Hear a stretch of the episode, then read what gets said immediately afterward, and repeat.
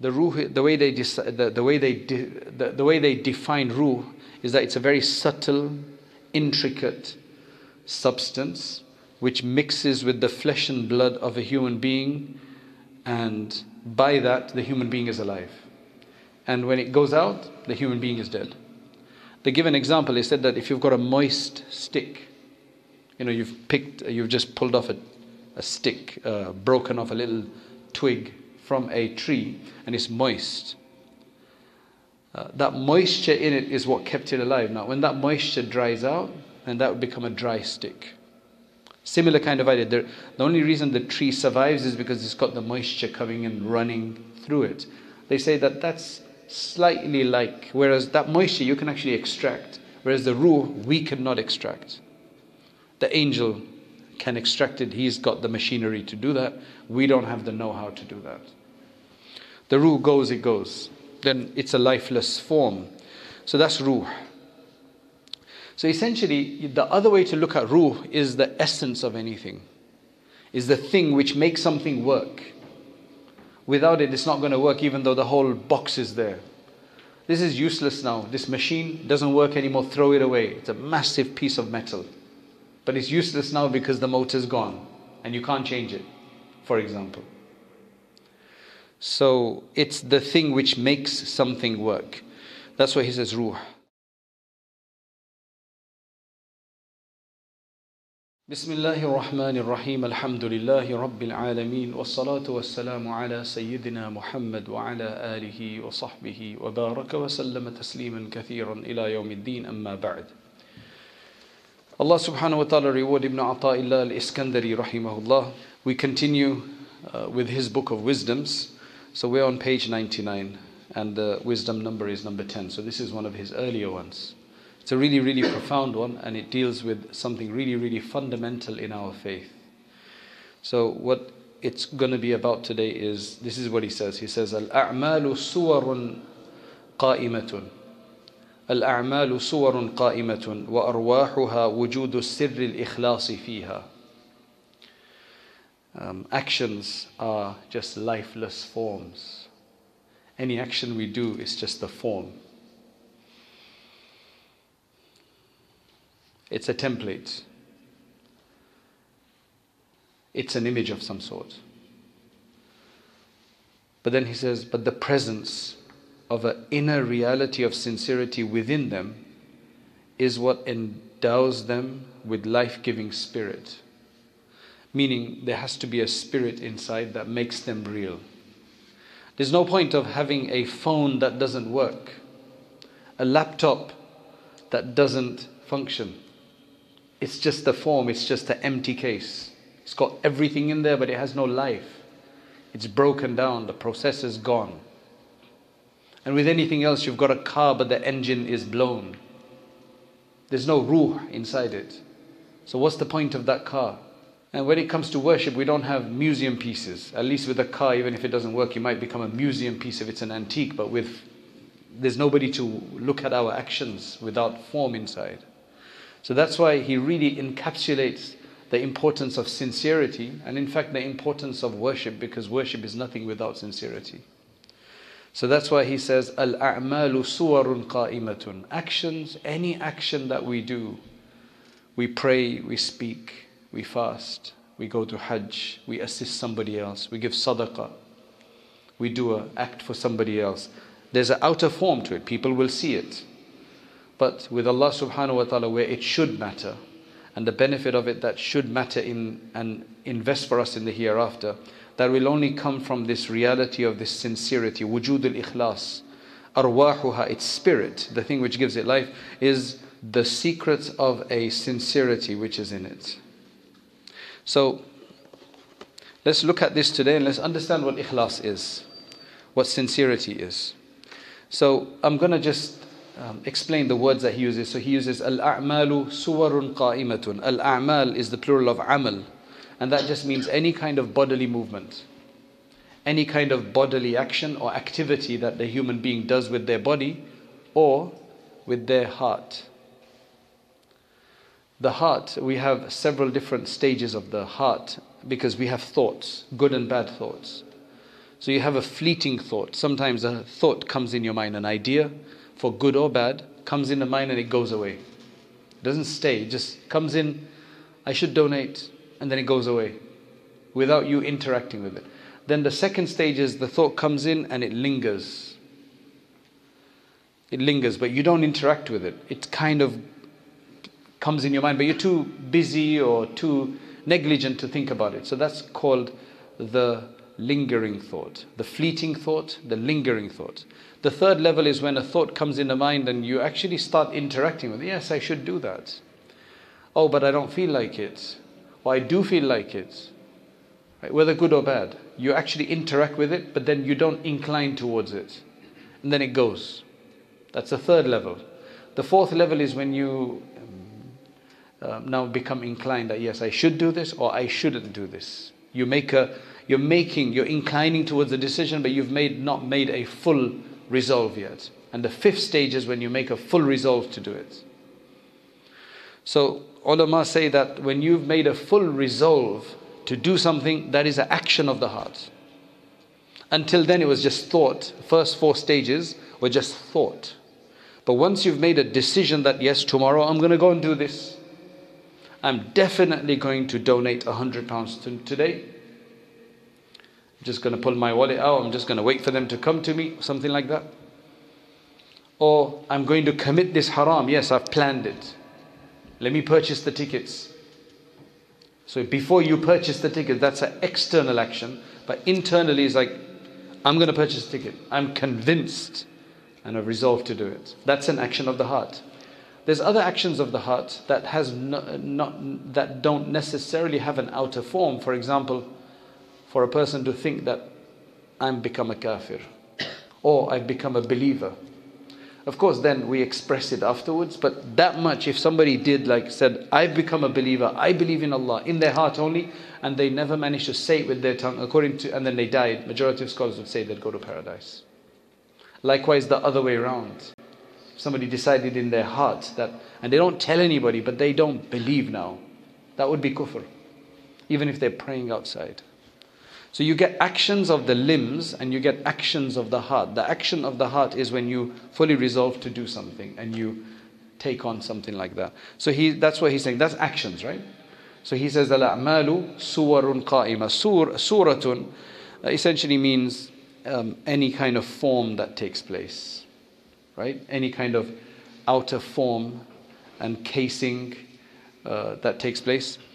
War is essentially Uh, ruh is the spirit that makes the human alive.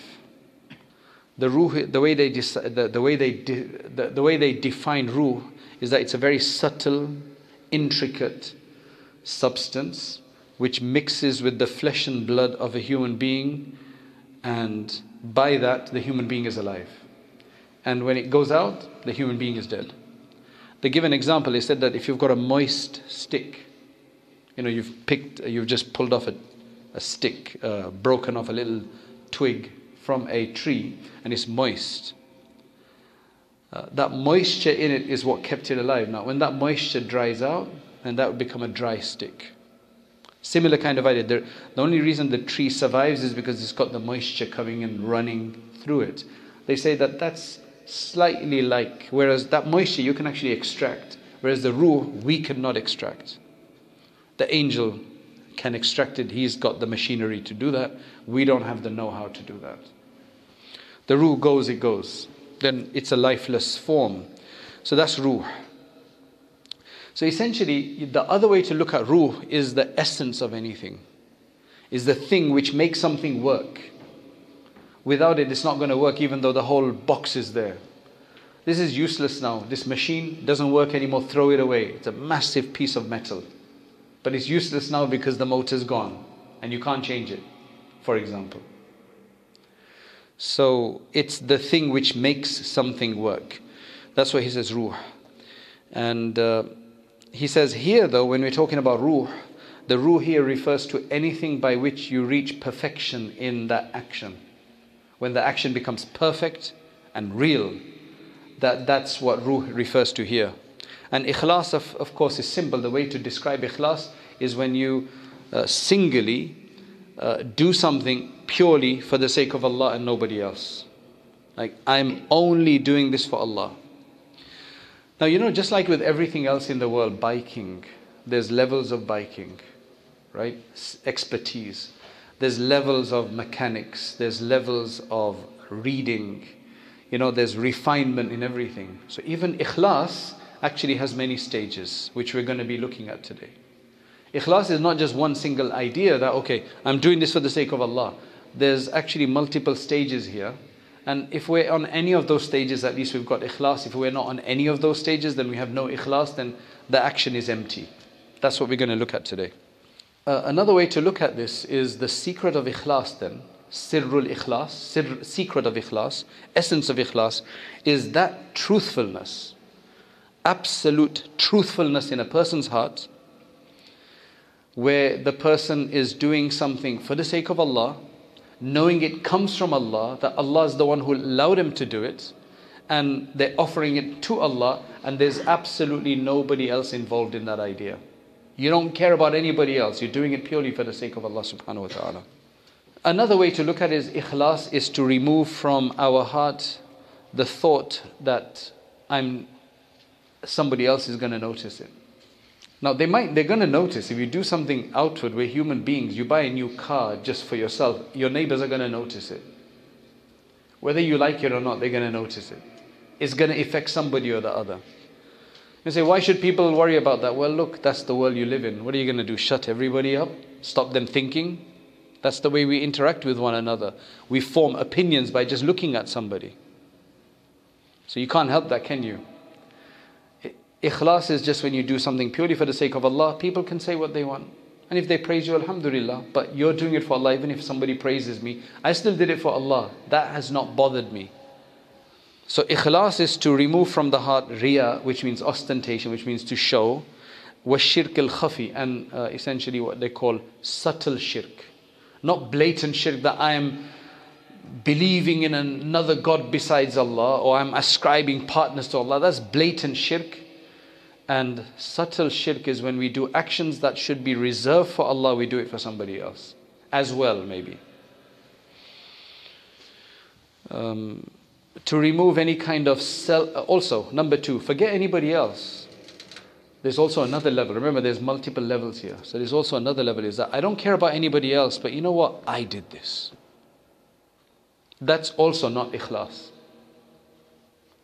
I don't care whether anybody watches or not. I don't really care about that, but I did it. That's another sin. That's ujub. That's self conceitedness. That's in Arabic they call it ujub and mulahadhatun nafs. To think that, oh, I achieved this. No. Ya Allah, thank you for letting me do this. I'm grateful to you that you chose me to do this.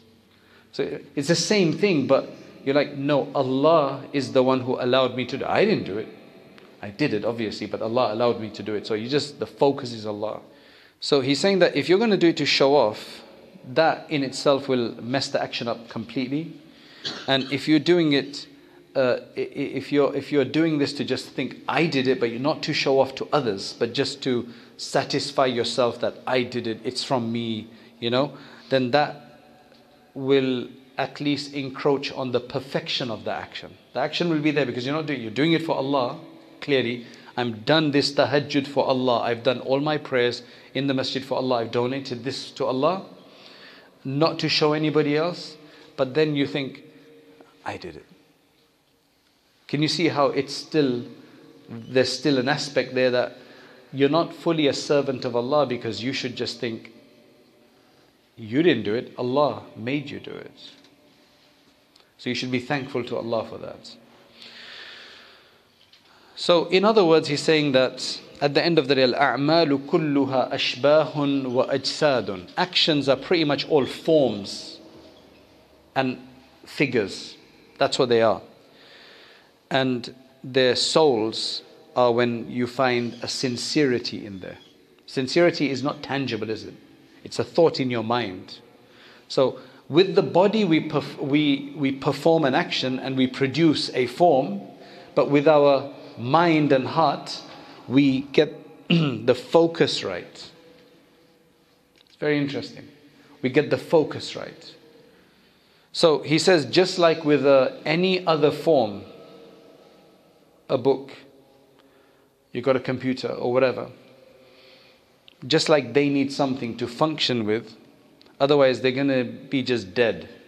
Human beings are dead, animals are dead, they've got no life in them. What's the point of a horse or a car without an engine? Doesn't work. Likewise, he says that there is no real existence for any bodily actions or any heart actions unless you've got sincerity in there. They're just forms, empty boxes. That's why Allah subhanahu wa ta'ala in Surah Al-Bayyinah, verse 5, Allah says, وَمَا أُمِرُوا إِلَّا لِيَعْبُدُوا اللَّهَ مُخْلِصِينَ لَهُ الدِّينَ The only thing they've been commanded to do is that they worship Allah and they singly focus it for Allah subhanahu wa ta'ala only. مُخْلِصِينَ لَهُ الدِّينَ حُنَفَاء and basically cut away from everything else. Pure monotheism. That's all. That wama umiru illa. The way Allah is saying is like that's all they were told to do. That's the only command they were given. That if you're going to worship Allah, do it properly.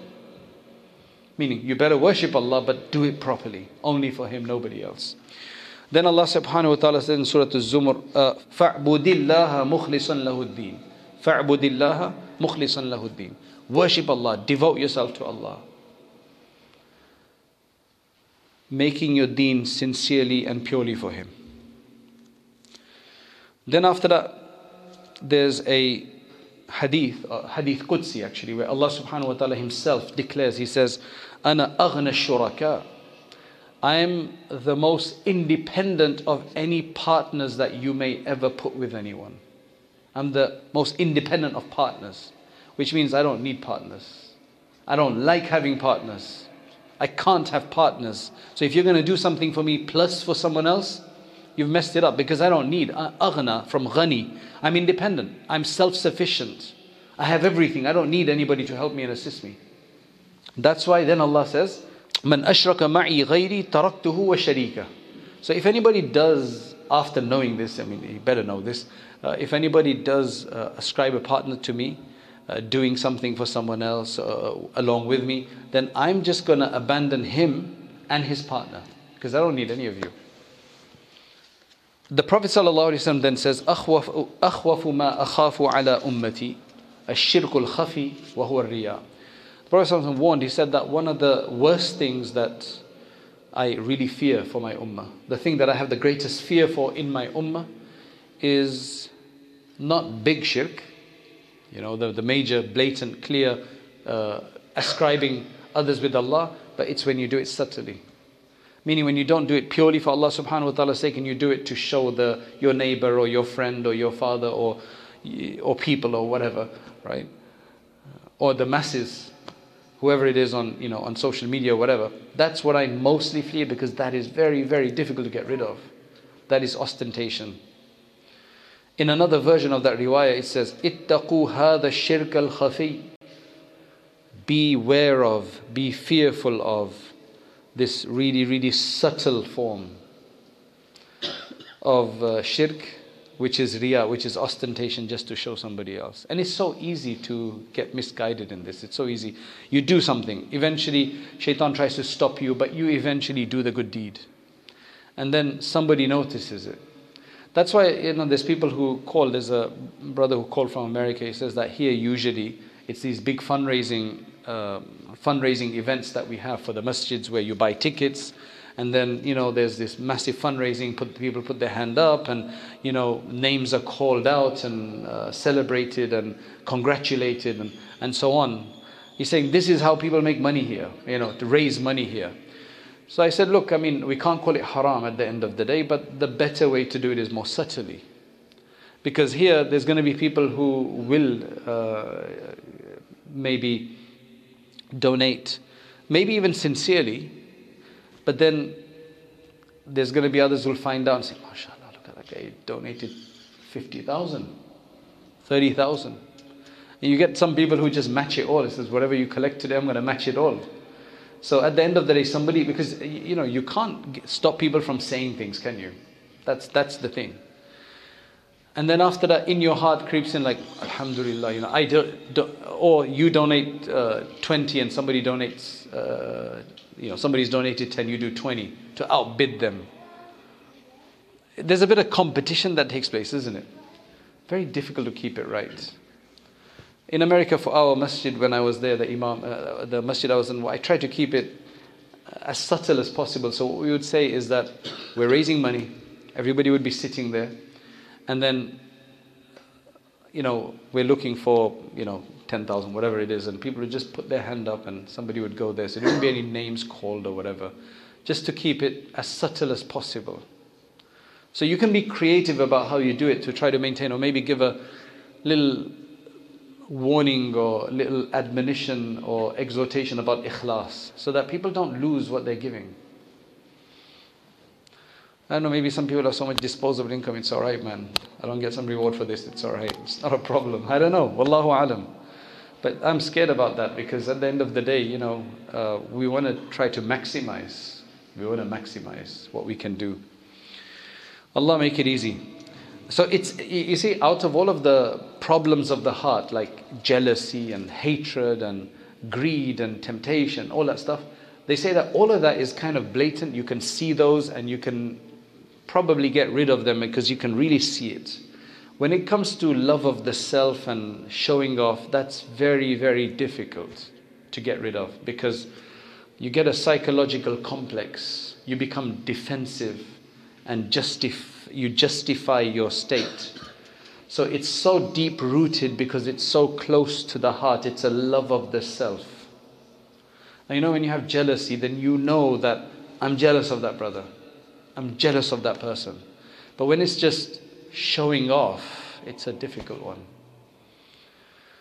And it's probably even more difficult if you're a person who likes to vocalize and express things and tell people your achievements. Now, when you tell somebody your achievement, that doesn't have to be uh, because you may be telling them to encourage them, but your mind better be clear. Your, your heart needs to be in the right place for that. So there's one younger scholar, he says, I want to do stuff on you know, social media, and what do I do? I said, well, look, it's tough because the whole way social media works is about promoting yourself. And you have to do things in a certain way to promote yourself, to catch people's attention, because there's a lot of competition out there. There's hundreds and thousands of channels and accounts, and I mean, how do you, how do you get noticed? Right? Initially, if they don't know you, then how do you get noticed? So that's why, and it's okay, you know, if you've got a product to sell, you can advertise, no problem. There's nothing haram about advertising. It's business I'm not saying advertise yourself, but advertising a product or something of you got. Or even advertising, you know, uh, an, a service you're offering.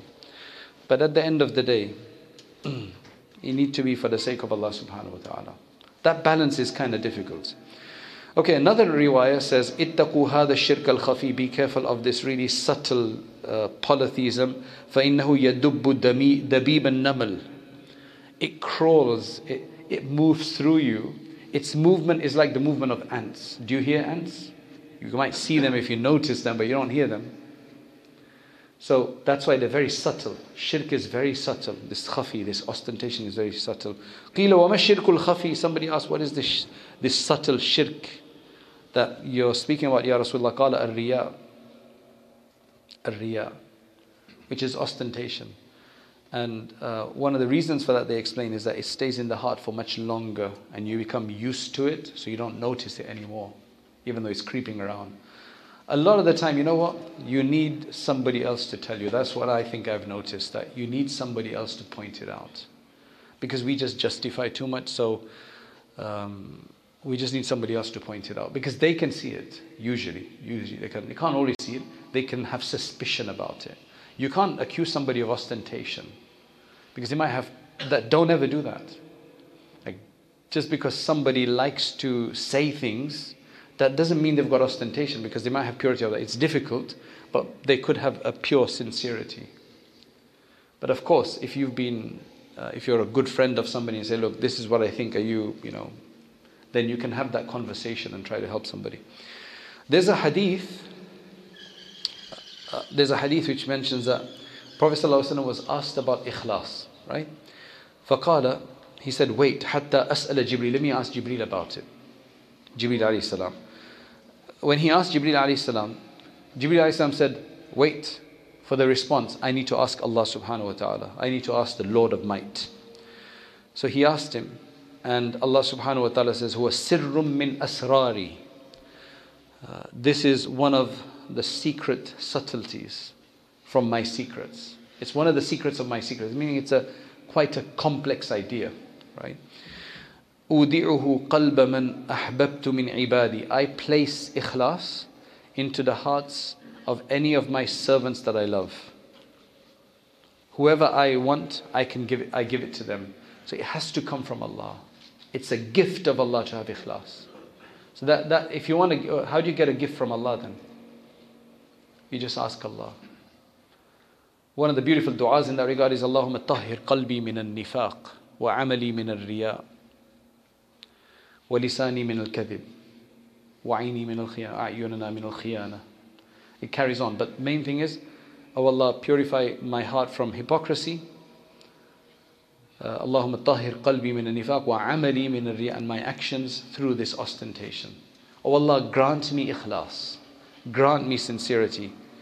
And if you're looking out for it, then Allah subhanahu wa ta'ala. So that's why He said that I place it into the hearts of whoever I like from my servants.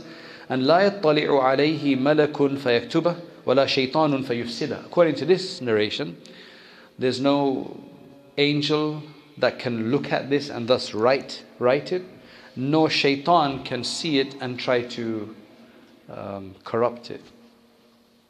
The, shaitan can't see it to corrupt it, but shaitan can try to corrupt your action. But once Allah has placed that in there, that's it. Then, then that's the great thing. The, uh, so, ulama have explained this as what they call maqamul ihsan, which the Prophet ﷺ explained as where you can eventually worship Allah as though you see Him. You don't see Allah, but as though you see Him. So, you know, when you're doing something for someone that can see, then your focus is there because it helps you focus. So that's, that's what it is. Now, as I said to you, that ikhlas is not a single one entity, there's multiple layers of ikhlas, and this will be very useful for us to understand where we are with this. And Allah subhanahu wa ta'ala improve us in this regard. Saying that the first level of ikhlas, the first one, the stepping, the first step of this is ikhlasul awam, ikhlas of the common folk. Uh, that if they get ikhlas, this is what they get, which is ikhrajul khalqi min mu'amalatil haqqi مع طلب الحظوظ الدنيوية والأخروية كحفظ البدن والمال وسعة الرزق والقصور والحور. What does that mean?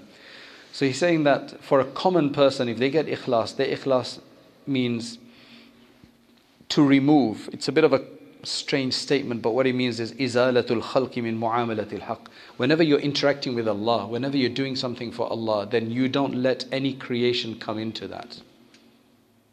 You don't let any other created being. So you're not doing it for any other focus besides a focus related to Allah. However, look at this. This is not pure yet. I'm doing this for the sake of Allah. I'm not doing it for any creation of Allah that is dunya, right? However, I do have other motivations in there that are related to Allah. What do you mean by that?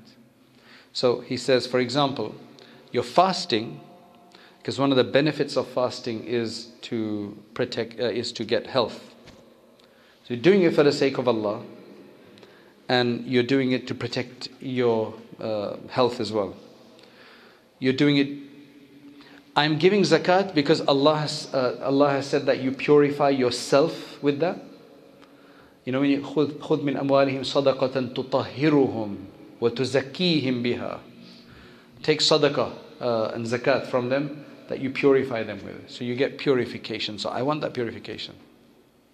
Saying, what's wrong with that? Nothing wrong with that. It's just not the higher level. Or, for example, you know that ma naqa, the Prophet said, "Ma naqasa malum min sadaqah." If you give sadaqah, your wealth will not de- become deficient because you're literally getting rid of dirt from your wealth by doing this. So then your your wealth becomes pure, Allah gives you more. So you've got to, haven't you got a focus there that if I give this sadaqah, Allah is going to give me 70 times more? You've got that focus, right? Is there anything wrong with that? No, it's a good business deal to be honest.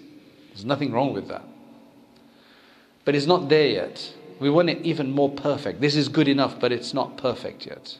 Rizq, which means that you want expansion in your rizq by giving. Allah promises you to give back. That guy gives a lot, he gets back. I'm going to get back as well. Nothing wrong with that. It's related to Allah. Wal qusuri wal hur. And then if it's about the hereafter, you want the mansions of paradise, palaces of paradise. Anybody not want that? Right? And the hur. At least for the guys, they want the hur. Right? The, the maidens of paradise.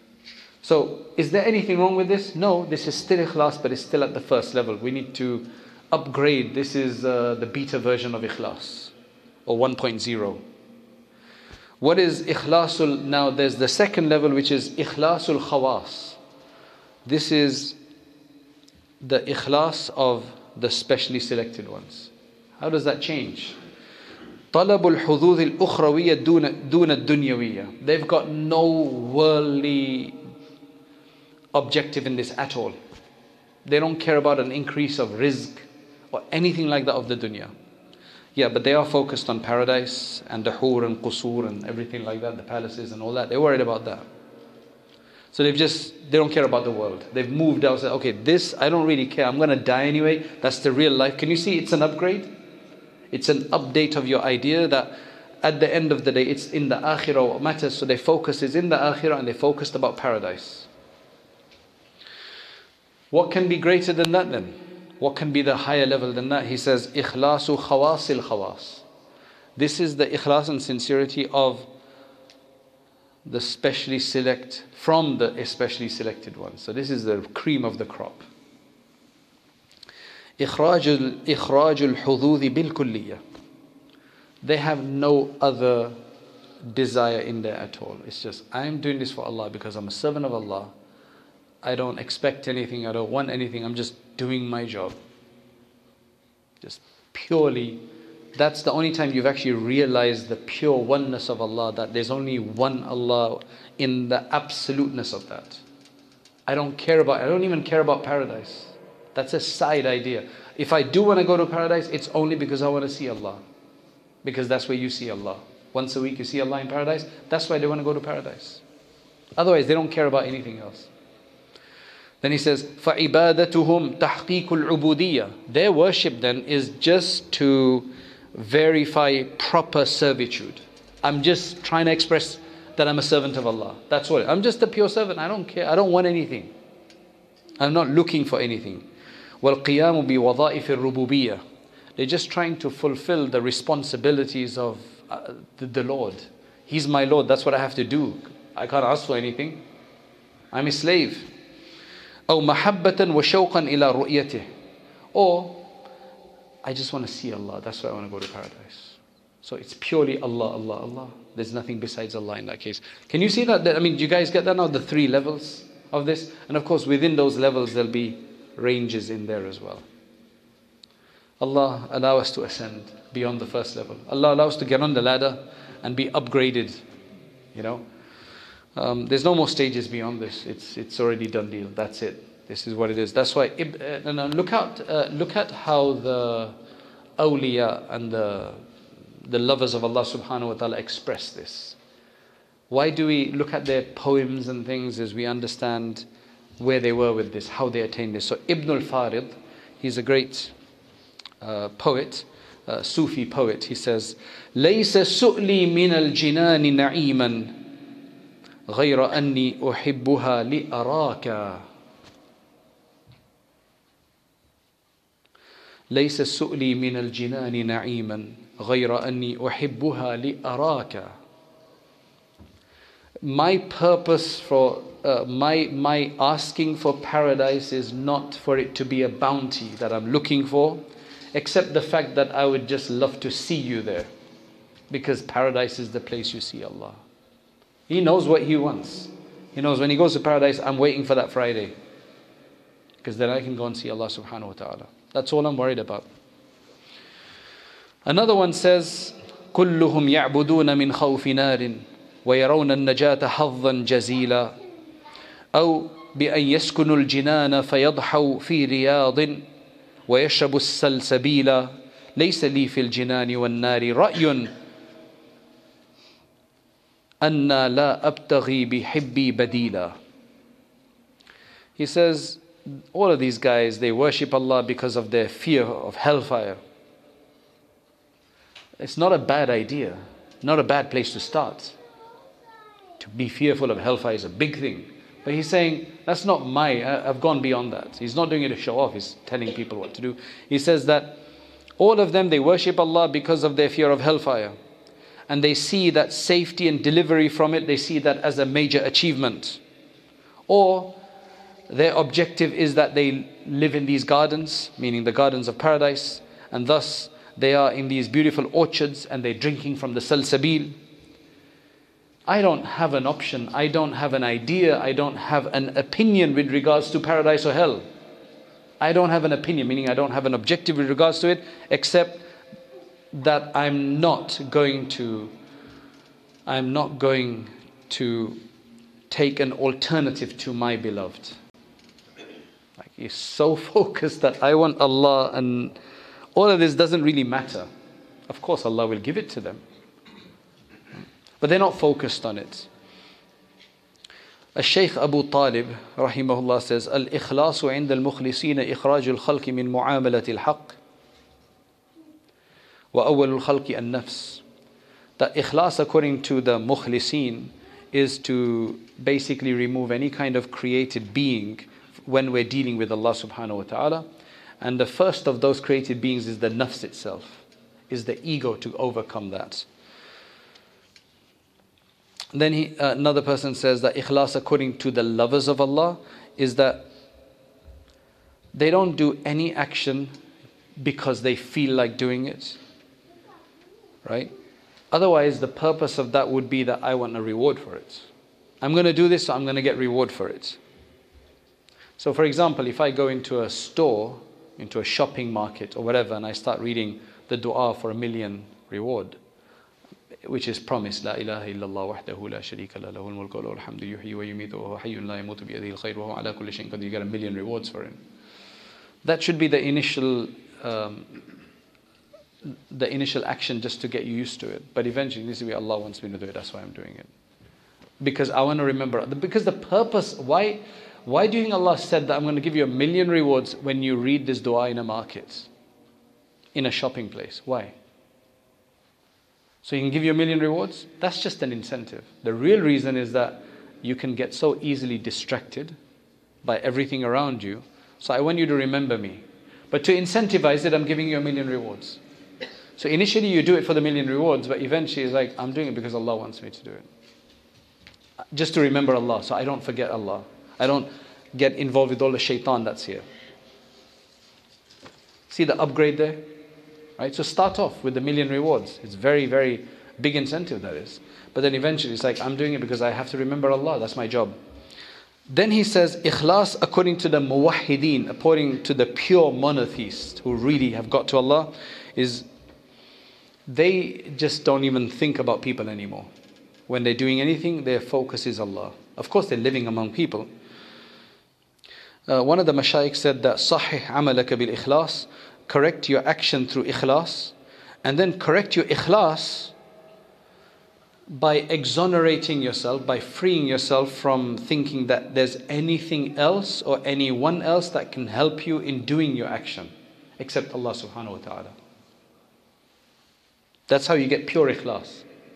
I didn't even do this from myself. I could not have done this. We could not have been sitting here today on this Sunday afternoon and listening to this unless Allah wanted us to do it. That's a beautiful way of thanking Allah rather than thanking yourself, rather than patting yourself on the back. And again, if that's too complicated, pat yourself on the back, no problem. Start from there. Don't let this confuse you, right? If it's going to stop you, because shaitan is going to try to mess with it. So it can be stage by stage, but at least know that there's a higher realm that we need to get to where it needs to be just purely Allah subhanahu wa ta'ala. That's why some of the shuyukh, they said that, you know, as long as a person keeps worrying about what people are going to say and react and so on, he can't have ikhlas. This one has to be understood. I mean, of course, you have to worry about what people say. If you're going to do something wrong, people are going to say, right? But when you do good deeds, you should never worry about what people say. That's for sure. Or if you're abstaining from bad deeds, you, sh- you shouldn't care what you're doing that purely for the sake of Allah subhanahu wa ta'ala.